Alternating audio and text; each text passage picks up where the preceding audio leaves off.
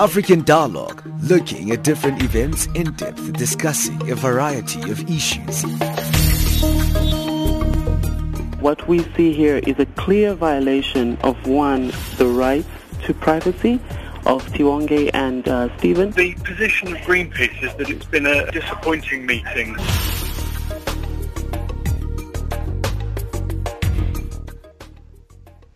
Well, thank you for joining us right here on African Dialogue. You're listening to Channel Africa, the African perspective. Thank you for joining us on our various platforms. You're listening to us on shortwave, our main service to our friends on the continent. You're listening to us there on our shortwave service. And also remember, we're also on DSTV on channel 802 on the audio bouquet there. And you also can stream us live on www.channelafrica.co.za. Well, today we're not in our Johannesburg studios. We're not based at the SABC today. We're right here in the beautiful Durban. It's very sunny.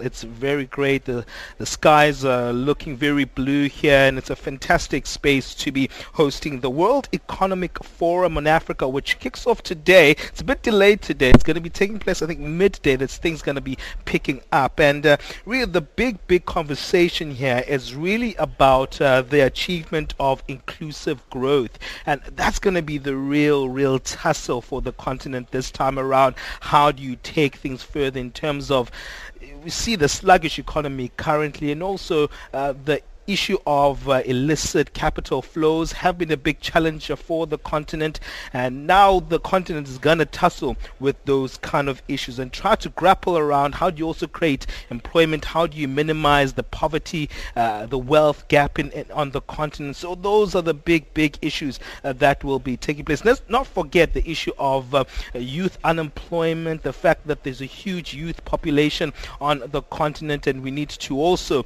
really figure out how do we deal with that particular issue, especially empowering the youth population. Well, today we're honored to have the Minister of Science and Technology, Naledi Pandor. I see that you also Grace. I was a bit puzzled by that, but it's great to have you here, Minister. And also we've got Sneha Shah, who is the Managing Director for Thomson Reuters Africa. And also with us, we've got Austin Okere, who is joining us from the Columbia Business School at the very center of business. He's an entrepreneur in residence at the Eugene Lang Entrepreneurship Center. Now, I want to start with you, Minister, because this is a big topic for the continent right now. Not just South Africa, but also other African countries are really trying to grapple with this issue of inclusive growth, of how do you actually take the marginalized and actually involve them in the economy. And I know that as a science and technology minister, innovation is something that's central to you and the conversations that you've been having during your time in that particular ministry. Your thoughts around that and innovation and science and technology, where it all fits in this big conversation. Well, thank you very much for the opportunity, and good morning to your listeners. Sure. I think one of the very important things that the continent has to pay attention to is increased investment in science and technology and greater promotion of innovation. There are wonderful ideas out there. There are people who are creative, who have fantastic imagination. We've trained researchers, engineers, and other technologists, but we're not investing sufficiently in converting good ideas either into new businesses or into providing solutions to the socio-economic challenges that confront our continent. So I've been especially pleased this time around. I'm not a frequenter at the World Economic Forum, but the focus on innovation and technology is very important. I've met several academics, as well as foundations that support research. And all of us agree that we need to do much more on the continent to up our game insofar as science, technology and innovation are concerned. Because if we are to have that inclusive growth, we need to focus on new ideas. We need to ensure that we're using research and knowledge to inform interventions in agriculture, in health, in education, in a wide range of sectors. We cannot advance in the way that we need to without investing in science, technology and innovation. So inclusive growth means in-skilling, it means diversifying business opportunities, it means looking at the structure of the economies of Africa, it means moving away from extraction to value addition and increased value-added exports. So it's a whole new ball game, and Africa has to grapple with this. And at the moment, we are not investing in science, technology, and innovation sufficiently. And listening to you, Minister, it seems like you're talking about we need an entire overhaul of our mental focus, and we need a mental shift completely, especially in this industrialization revolution. Everyone is talking about the fourth industrial revolution on the continent. But we need to really deepen our pockets with that and really change the way we think from an academic perspective and also from a localized viewpoint. Absolutely. I listen to leaders when they speak with great attention. And I'm always mesmerized by discussions in which people talk about development and growth, but they don't mention science and technology even once. So it's very peculiar, because how do you imagine that you can advance without using knowledge?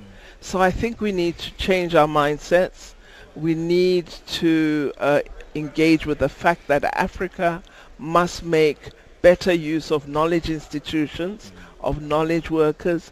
It must invest in the infrastructure for growing knowledge and ideas, and ensure that we use science to advance. Let me bring Sneha Shah, who's the Managing Director for Thomson Reuters Africa.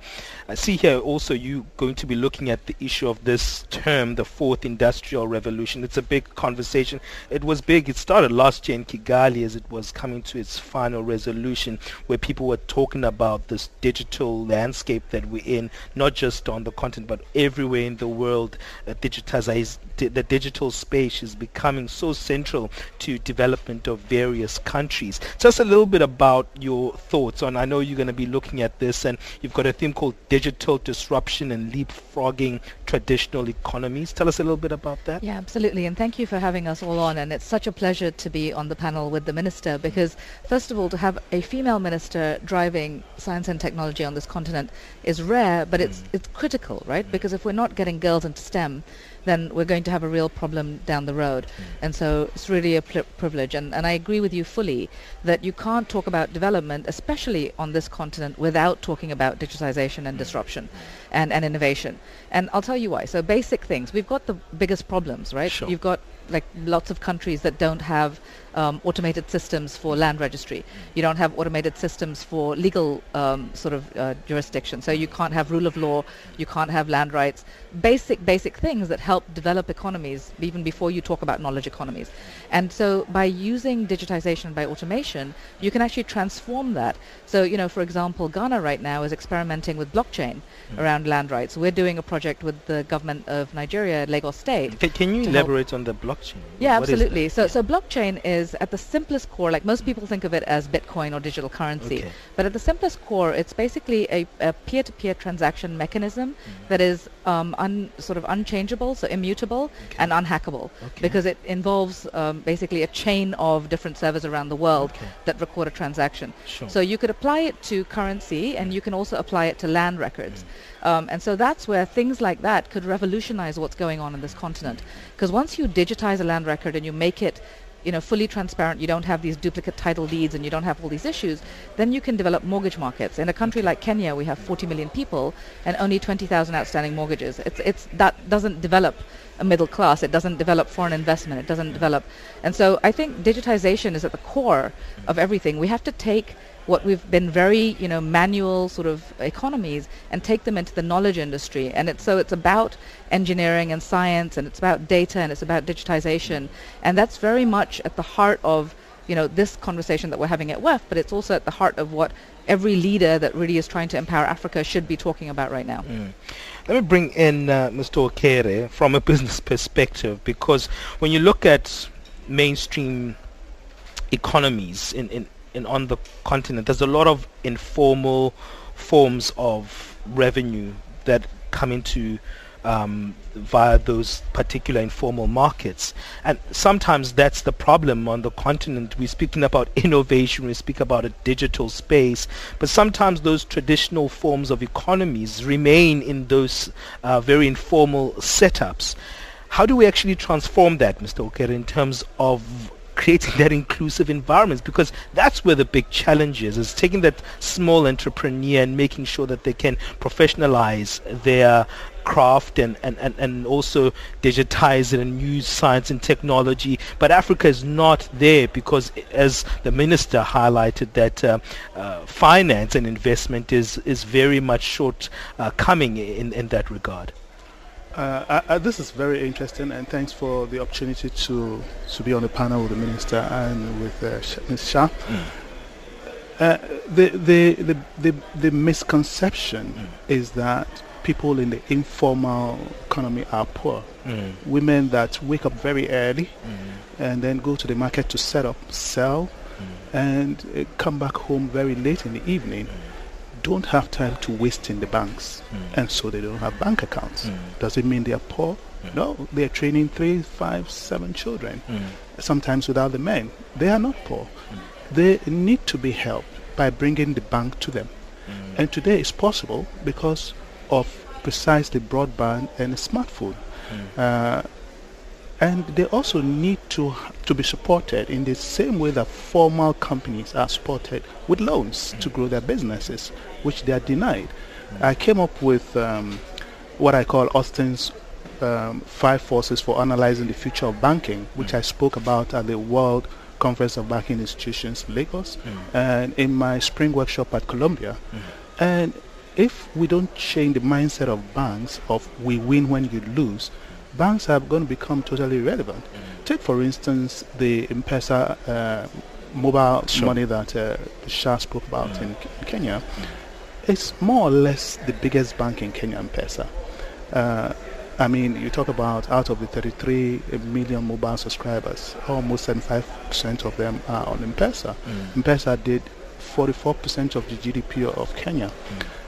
Now, who is regulating M-Pesa? It will be the Communications Commission, not the central bank. So here you have an imbroglio of the biggest bank that is outside the central bank, but it's very impactful. And at the end of the day, if we help the small and micro entrepreneurs, mainly women, Grameen Bank has done a very good job with that in Bangladesh. If we help them to get these loans, and the fintechs are making it possible. I understand that in Kenya, the fish seller in the morning applies for a P2P loan on her mobile phone, maybe $80, buys her fish, sells her fish. In the evening, she pays her loan, and the extra is hers. And tomorrow it may be $160 instead of $80, and she grows, and you see her credit history. Tomorrow she can qualify for a $10,000 loan because you've walked that path with her all the way. But what we look at in terms of finance in Africa is looking at the big corporates, Exxon, Mobil, Cadbury, and concentrating on giving them the opportunities of growing their business with loans to the detriment of the majority. I stop on this point. If you look at Nigeria, there are 37 million micro and small medium enterprises. If we can help this by giving them accounting on as-you-use basis instead of getting them to go buy very expensive accounting software and have a whole accounting department, if we can help those women put their merchandise on e-commerce sites so that not only people that pass in front of them can buy, anybody can buy, and then we put in the logistics and delivery that they can multiply their sales. If we can help them in this manner to employ one more person each, one more hairdresser, one more sales girl, that's creating 37 million more jobs. How many can the government employ? Well, you're listening to Channel Africa, the African Perspective. We're right here at the World Economic Forum, and then we're having this conversation with South Africa's Minister of Science and Technology, Naledi Pandor, as well as the Managing Director for Thomson Reuters Africa, which is Sneha Shah, as well as Mr. Austin Okere, who is an entrepreneur in residence at the Eugene Lang Entrepreneurship Center, which is part of the Columbia Business School. Well, we're going to take a quick break and then we're going to come back and continue this particular conversation, especially in the area of what I was talking about earlier on, which is also going to be a big focus of this forum that's happening here in Cape Town, in Durban, the issue of the youth population. And also the fact that it seems like Africa doesn't know how to capitalize on that youth population. We're struggling with unemployment, especially amongst that particular demographic. So we're going to take a quick break and we'll continue this conversation. Hello and welcome to Channel Africa, the African Perspective. We broadcast from Johannesburg in South Africa, and our main aim is to provide you with news, views, knowledge and entertainment from Africa to Africans and listeners from around the world. Reporting for Channel Africa in Harare, Zimbabwe, this is Simon Muchemwa. Reporting for Channel Africa, I am Diana Wanyonyi in Mombasa. For Channel Africa, I am Kumbero Munjerere in Johannesburg. Channel Africa, Kinshasa, Jean-Noel Bamweze. Reporting for Channel Africa from Zambia, I am Hilda Kekelwa. Channel Africa, bringing you the African perspective.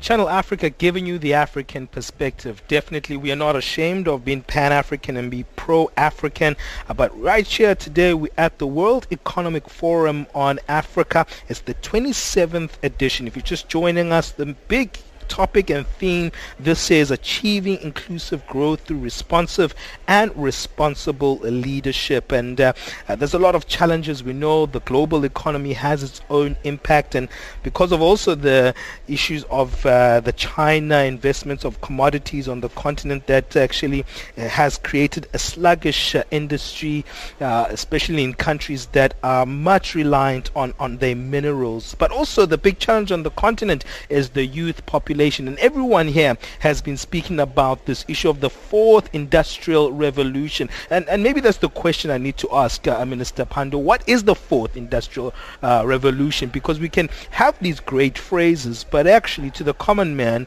they mean the continuance of what we've always known. Well, I always dislike rhetoric. I think sure. It's these phrases sometimes cause a whole host of difficulties, but sure. Essentially what we're speaking about is moving to the next level beyond computers, sure. Of the use of artificial intelligence. So yes, certainly it is digitizing, so really getting rid of paper, but it's also looking at artificial intelligence, the use of robots. As you know, in many countries, particularly in the north, you have an aging population which doesn't necessarily have young caregivers available to support them, so we may have to rely on robots or other mechanical and digital sources of care. It's changing the way in which you receive goods, so it's really the digital age in its true and most advanced sense. Now, once you say fourth industrial revolution, it poses real challenges for us on the African continent, because even as we started the introduction of information technologies, we didn't get full access to them. There are many communities that are still untouched by even the technological developments we have in place today. So the notion of a fourth revolution means you're even further behind, and that's why I'm wary of the term, because it can introduce a sense of despondency. But I think what is great about technology is that you don't have to go through stages. So you don't have to go to stage 1, 2, 3 until you get to 4. You can immediately be at the leading edge, and I think that's what Africa must embrace, that technology is there for us to use it in order to serve our development purposes as well as our business ambitions. And governments need to see technology as available both for providing state-provided public services as well as enhancing and improving business activity in the private sector. If there are young people who don't have access to skills training, through technology we can help them enjoy such access. We don't have universities in every region in all our countries, but they can have access to online courses. We can build one center where hundreds of young people can attend and enjoy the opportunity of education and skills development. So what this new age allows you to do is to really jump a number of decades that you may have taken to gain access to technology and immediately enjoy access. But governments have to be smart. They have to be quick, because if you wait and you debate, the fifth will be upon you. And, you know, we'll have aliens here and so on, and you'll still be waiting. So I think what we need is imagination. Yeah. We need responsiveness, and we need acknowledgement by governments that we're going to use technology in order to make the leap that we want. Sneha, are we moving fast enough, as the continent is highlighted here by the minister? In parts we are. So if you look at examples like, I think Rwanda's doing a great job. They've partnered with, for example, Carnegie Mellon University to really bring in technology. They've brought in a number of private sector companies, you know, including us, to come and partner with these students and give them real world experience to really work. And they're working on some very, very disruptive innovations. I think in places like Kenya, it's not necessarily government led, but the environment is very conducive to that. I think there's pockets here in South Africa too. You know, I think if you look at what UCT is doing around some of the fintech innovation, and what City of Cape Town is doing with the Bandwidth Barn, they're opening up now a whole innovation hub inside Khayelitsha, for example. There's some really great examples. I think where we struggle is to get scale in them. And that's where, you know, what I really believe that forums like this are about is how do we work together. You know, Austin and I were talking earlier about this. There's this something in our African culture that we sort of all want to be the first or the best at doing things. And actually, this isn't a race. This is actually something we all need to win together. And the only way is if government and private sector and civil society and international agencies work together on some of these pressing needs and move us away from these small solutions that look amazing to sort of really getting to things at scale. And I think that's how we're going to get success. Mr. Okere, your thoughts around this issue of this fourth industrial revolution. I like what the minister was highlighting, the fact that we still have a little way to go, but we can catch up. Well, we can. And Michelle was talking about scale. It's all about scale. But who has the biggest opportunity to enable scale? I mean, obviously to be the government, but the incentives are different. The incentive to just sit and do your day job until you retire and get a pension is higher than the incentive of trying to do something revolutionary, which if it doesn't come out right, you probably have egg on your face. More risks, and if you do it and it comes out right, there is no special recognition anyway. You know, you just still earn your day pay and that's it. So the adoption at the point where it will scale is really at the government. If you look at Silicon Valley, I've been to the city of California many times for technology conferences and so on. The city of California helps to bring the technology in Silicon Valley to scale and transform it to the national scale and thereafter to the global scale. Take Uber, take Airbnb. What support will an African entrepreneur, such as Safaricom with M-Pesa, get from the government? Why is it that M-Pesa is only popular in Kenya, not even in East Africa, talk less of West Africa? When we started our own model, because in Nigeria the regulation is a bit different than in Kenya. It has to be bank-led. A technology company cannot lead a fintech. And so we got together with MTN, which is the biggest mobile operator. We developed the software and we launched together with Diamond Bank, what we call Diamond Yellow Account. In the first year of launch, Diamond Bank, that typically had under 1 million accounts, added 6 million accounts in the first year. That should tell you about the pent-up demand that is there, that these people that were excluded from financial systems are taken advantage of. But why is Diamond Yellow Account separate on its own M-Pesa separate on its own. If we could connect the two, then we'll bring financial inclusion across Western and East Africa and have a opportunity for scale. And this is where maybe the government need to incentivize the people to hook up to this STEM, to hook up to this fourth industrial revolution, and to hook up to inclusion. Yes, there will be missteps along the way, but a mistake is part of experience, and we learn from it, and then we make sure we don't repeat the same mistakes again. But then, guess what? If it works, we take quantum leaps, and we make those frog leaps instead of going from stage one to stage two to stage. Sure. But the way we are going, we're forcing ourselves to go through stage one, stage two, because the custodian of scale, which is the government, is not coming to the party. Is that not because, Minister, South African governments are still stuck on traditional forms and are still stuck on the old?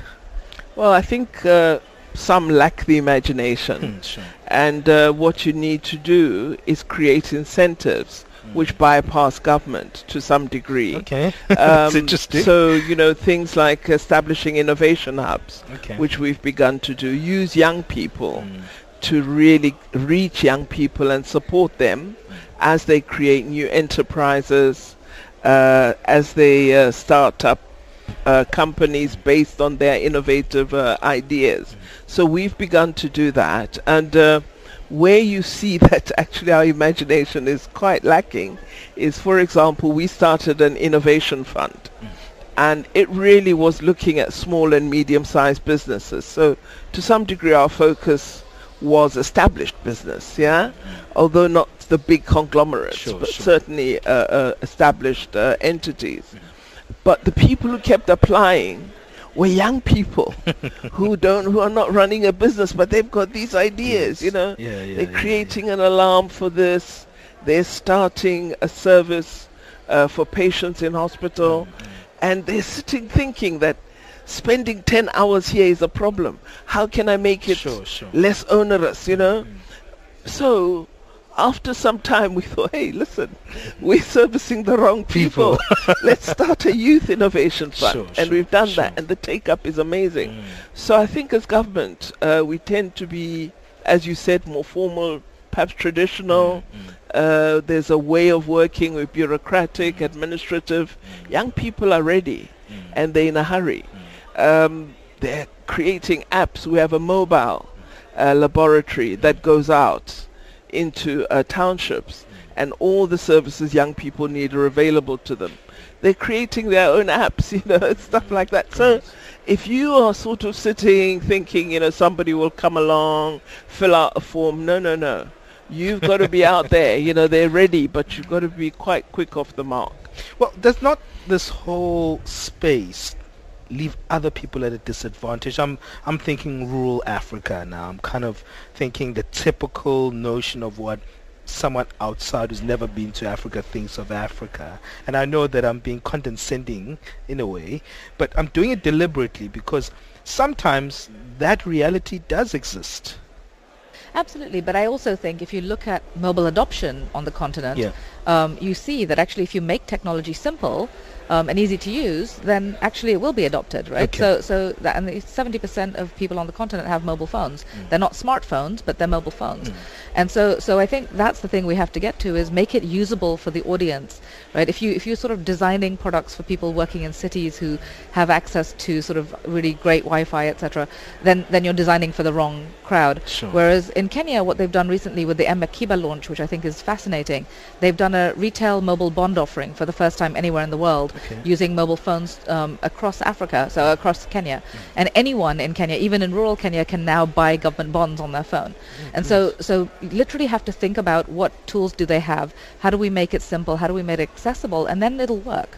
So I think that's the challenge there, is that you can't design for people in cities, you have to design for everyone across the continent. Yeah, okay. We're going to take a quick one more break and we're going to wrap it up. I know you guys have other places to go, people to see and people to mingle with here at the World Economic Forum.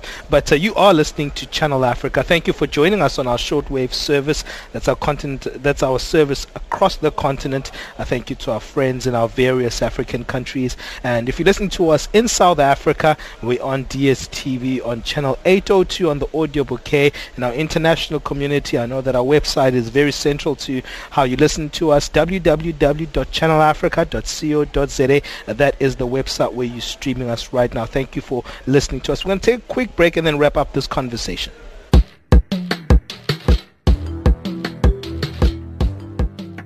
Good news for listeners in America.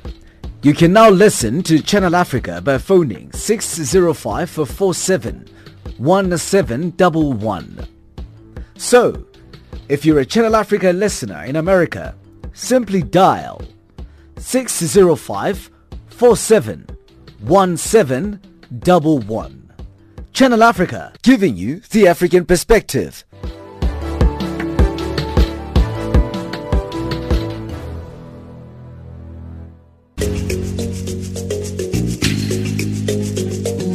This is Channel Africa, South Africa's official international public radio station on shortwave, internet and satellite. From an African perspective, listen to Channel Africa in English, Kiswahili, French, Silozi, Portuguese and Chinyanja, informing the world about Africa. All right, I have to say I'm proud to be South African. Durban is so beautiful. I have to say maybe one of the most beautiful places in the world indeed. We're right here doing our outside broadcast at the 27th edition of the World Economic Forum, which is taking place today. It hasn't started. It's going to kick off, I think, in 30 minutes or so. And the President of South Africa, Jacob Zuma, will be leading the delegates with an opening address today right here at the Durban Convention Center here. Now we're going to wrap up this conversation with our guests looking at the youth population.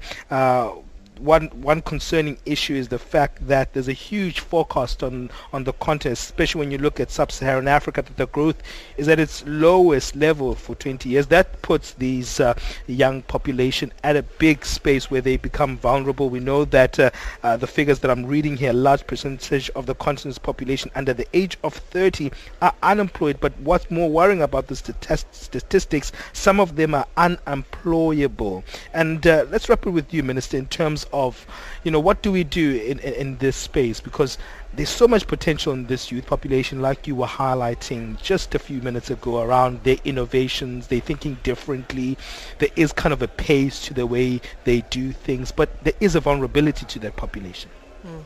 Well, I think we need to think inclusion much more than we're doing at the moment. The young people that you refer to have a different set of needs. Some require basic education delivered in ways that excite them and that will keep them interested. So I think that's one of the things we have to look at. How do you offer a young person who's been out of education or never accessed it, education when he is or she is a youth? So we need to look at different ways of offering education and skills training. A second aspect is this unemployable issue is a real worry for me because we're training young people and then there's nothing for them to do. And again, it comes back to the way in which we've conceived of the business sector, the public sector, and all places where one works. We are training young people in skills domains that are of no interest to the economy. And we have a massive needs in the technical domain area. So I think we have to attract young people into vocational education. In South Africa, for example, most young people who succeed at secondary schooling want to go to a university. It's not the best choice. What you should be going for is a vocational college, because that's where you get the skill that our economy is desperate for. We need more technicians. We need more engineers. We need plumbers. We need persons who can work with solar, since we're introducing solar energy more and more in our society. So there are new careers, and we have to grapple with that and ensure that we reorder education and training establishments so that they modernize and are in step with the changes in our economy and the changes in society. It's very difficult to find a young South African trained in interpreting Chinese. We need to, think out of the box. Get, clued up with the world. I think we're still very, very traditional. We should be training young people in South Africa to speak foreign languages, to be very competent in them, because we're going to trade with the world. South Africa is part of the global community. We're not only speaking to ourselves. So all of these things are new opportunities that I think we need to grasp and really introduce young people to. Well, that's how we wrap up our show today. Thank you to everyone who was part of the show, the guys in the background who make things happen. And all African Dialogue, looking at different events in depth, discussing a variety of issues. This is a very significant historical election. This crisis is still damaging, especially Finnish and European economies very hardly, and that's an important reason to get more and more cooperation. And what we see here is a clear violation of, one, the right to privacy of Tiwonge and Stephen, and also we see Malawi violating its international commitments. Well, the position of Greenpeace is that it's been a disappointing meeting for marine species in particular. African Dialogue, a talk show where we cover anything and everything.